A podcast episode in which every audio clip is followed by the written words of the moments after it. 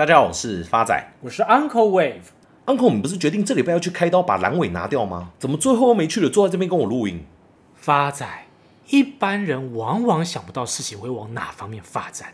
就像 Uncle 决定做这次手术之前，在进手术房的那一刻，外科医师眼神坚定地看着我说：“David，你不要紧张，这不过是一个小手术而已。” Uncle 听完纳闷了一下，并向医生提问：“哎，奇怪，我又不叫 David。”此时，医生拍着我的肩膀说：“这位先生，我知道，David 是我的名字。”看，这个医生是第一次开刀，怎么会比你还紧张？也难怪你要取消这个礼拜的手术了。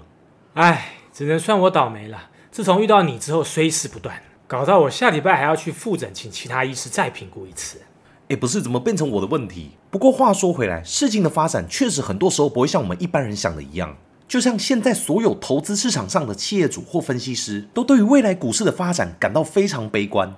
以华尔街知名的美股空头大师 Michael Wilson 表示，随着投资人意识到经济走向衰退，或美国联准会将会在更长的时间维持高利率，美股将会进一步在下跌。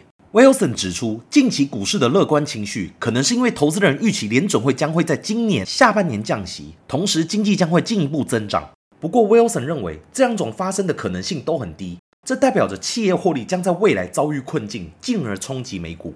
他也特别提及，目前散户还在期待股市或两全其美的发展，也就是预期未来会降息，并且经济会快速成长。相反的，他认为即使经济成长放缓，走向衰退，联准会还是会继续坚持紧缩政策。而这对股市来讲将会是一个艰难的环境。他早在去年就警告，美股正面临冰与火的局面，就是高通膨和经济衰退同时来临，并且将会拖累企业未来的获利。Wilson 大胆预测，从2008年以来最严重的获利衰退可能会在今年袭来。一旦发生，美股可能会面临三成以上的修正。而现在，除了空头大师继续看空以外，目前就连 Uncle 的好妈吉马斯克也在看空股市的发展。他认为，美国在去年一连串的升息之下，虽然成功控制了通膨继续飙升，但也没有因此而回到目标值，反而因为高利率造成经济出现动荡，体质不佳的企业只能宣告破产。光一个月内就倒了三家中型银行。马斯克在 Twitter 上面公开发文，呼吁联总会不要再继续升息，因为温和衰退早就已经来了。他以近期的金融事件作为举例。煤矿中的金丝雀指的是矽谷银行已经死了，现在就连最坚定的矿工瑞士信贷也死了。照这样下去发展，坟墓很快就被填满。虽然外界以及专业的金融人员批评马斯克不是经济学家，看法不具可信度，但马斯克自己也提到，透过特斯拉、Starlink 与推特，我的脑袋可能拥有比任何人都多的即时全球经济数据。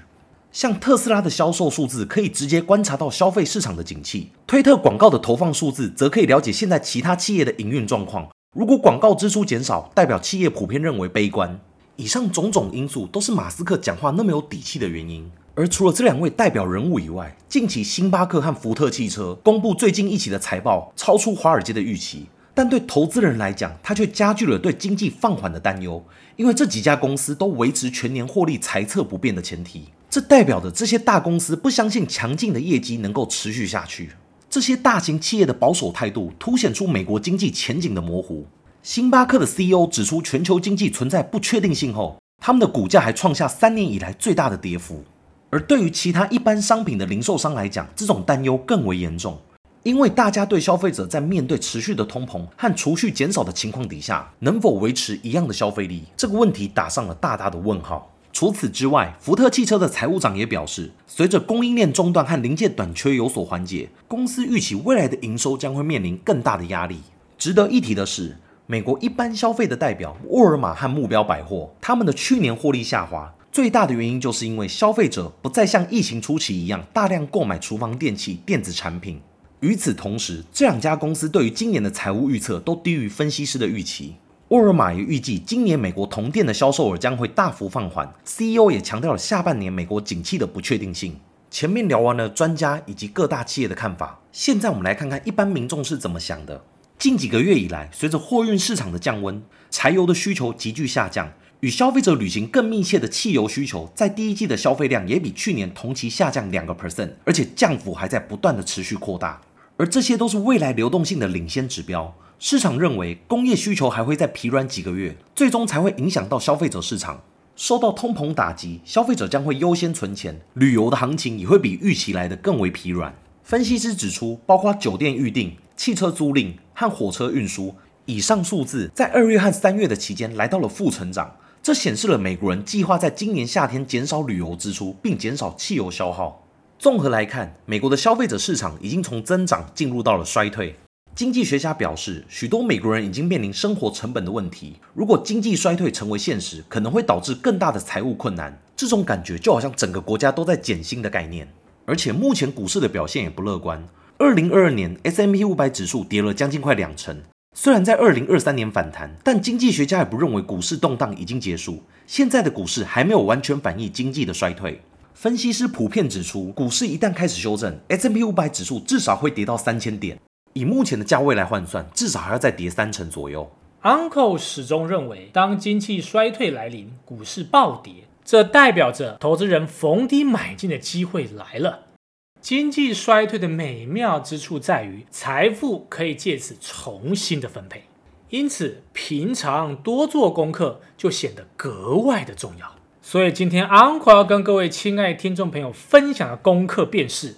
华邦电子股份有限公司，台股代号二三四四。华邦电成立于一九八七年九月，由华新丽华集团转投资成立，为自有品牌 IC 设计及制造厂商，并为全世界第五大的 DRAM 供应商。营业项目跟产品结构分别是 Flash 占五十四个 percent，DRAM 占四十六个 percent。Uncle 看好的因素有二，第一个基本面。分析师预期华邦电今年毛利率渴望逐季成长，且三星加入减产记忆体行列，华邦电渴望从中受惠。外资法人近日积极回补持股，持股比例提高至二十二点七五个 percent。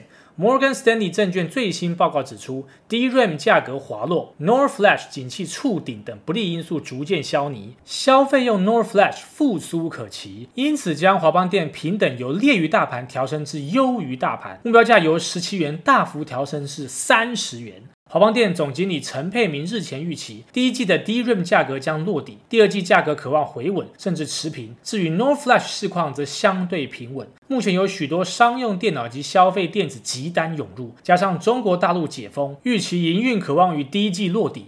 台中厂第二季产能利用率估较第一季提升十个百分点，减产主要是在台中厂。而维持高雄新厂满载，原因是新厂刚开始要优先将良率调好。目前高雄厂的客户认证都在进行中，进度顺利。再者，全球记忆体龙头三星在全球 DRAM 与 NAND 晶片市占率达四十个 percent 以上，上季获利暴减九十六个 percent 至十四年来新低。日前，美光发布财报，虽然营收年减程度超过五成，但美光高层称客户库存情况正持续好转，记忆体最坏的时刻已过。市场看好美光释出正向讯号，加上三星自第二季来减产 DRAM 跟 NAND Flash 二十个 percent，有助于加速记忆体产业赶底。展望后市，法人看好在供需结构持续改善、车用伺服器升级题材带动、伺服器运算能力提升带动企业级 SSD 需求增加，将带动 DRAM、NAND Flash 报价在第四季落底。根据过往下行周期经验。记忆体类群股价皆会在报价落底之前的二至三季筑底反弹。法人看好下半年待需求恢复到正常轨道，DRAM、NAND、Flash 价格将重新由跌转涨的看法不变。随时序进入第二季，市场将逐渐关注到产业谷底复苏的现象，利基型记忆体厂华邦电将有望受惠。值得一提的是，看好智慧工业应用因人工智慧技术普及及全面落地。华邦电与国际 IDM 大厂意法半导体宣布达成合作，华邦电立基型记忆体晶片及模组将导入意法半导体 STM 三十二系列微控制器及微处理器。未来双方将以优化集成和提升性能表现为目标，进一步满足工业市场客户需求。第二个，Uncle 看好的因素是技术面。假如未来华邦电的股价有修正到二十一元，将会是非常好的买点。那么未来的反弹目标将会落在二十六元，预期报酬将近还有二十三个 percent。最后是回复 Uncle 休养这段期间听众朋友的问题。第一位是我们 My Love 七六零二零九的留言。他说：“Uncle，他有一个朋友在三商寿投了两百八十万，因为他觉得此时开放旅游正在五块多盘整的三商寿之后会渐渐涨回来。想请问一下，Uncle 怎么看？”亲爱的老朋友，My Love 七六零二零九，您好。Uncle 认为，在下半年全球大环境有可能降息的前提之下，对金融股皆是利空。再者，以技术面来看，目前筑底的时间也不会那么快。您的闲置资金可以找更好的标的做配置。以上给您做个参考。下一位也是我们老朋友 Lin 的提问，关于下半年台湾的部分，AI、储能、电动车哪一个是两位比较看好的题材？可以推荐此题材为龙头的台股吗？亲爱的老朋友 Lin，你好，在三大产业里头，Uncle 相对看好 AI 的题材，原因在于 AI 在今年来讲。算正式起步，离真正的成长爆发期还有一段时间。现在介入将是非常好的时间点。假如是要以投资 AI 龙头，那么就可以选择 AMD 跟 NVIDIA。以台股来说，台积电又刚好是这两家公司的上游，因此，假如您要投资台股，Uncle 建议投资台积电即可。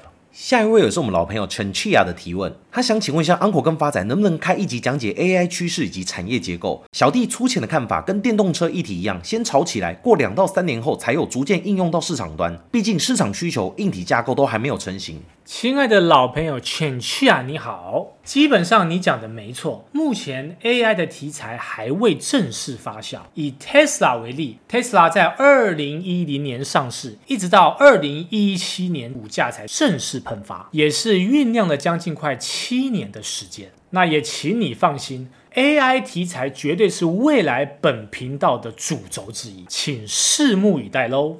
Uncle 在此做一个总结：不管专家或企业如何看空未来的景气，身为投资人的我们，只要做好功课，当财富重分配那刻来临，我们一定是赢家。谢谢大家，我是赢家 Uncle Wave。但赢家还会曾经破产哦！谢谢大家，我是发仔，我们下次见。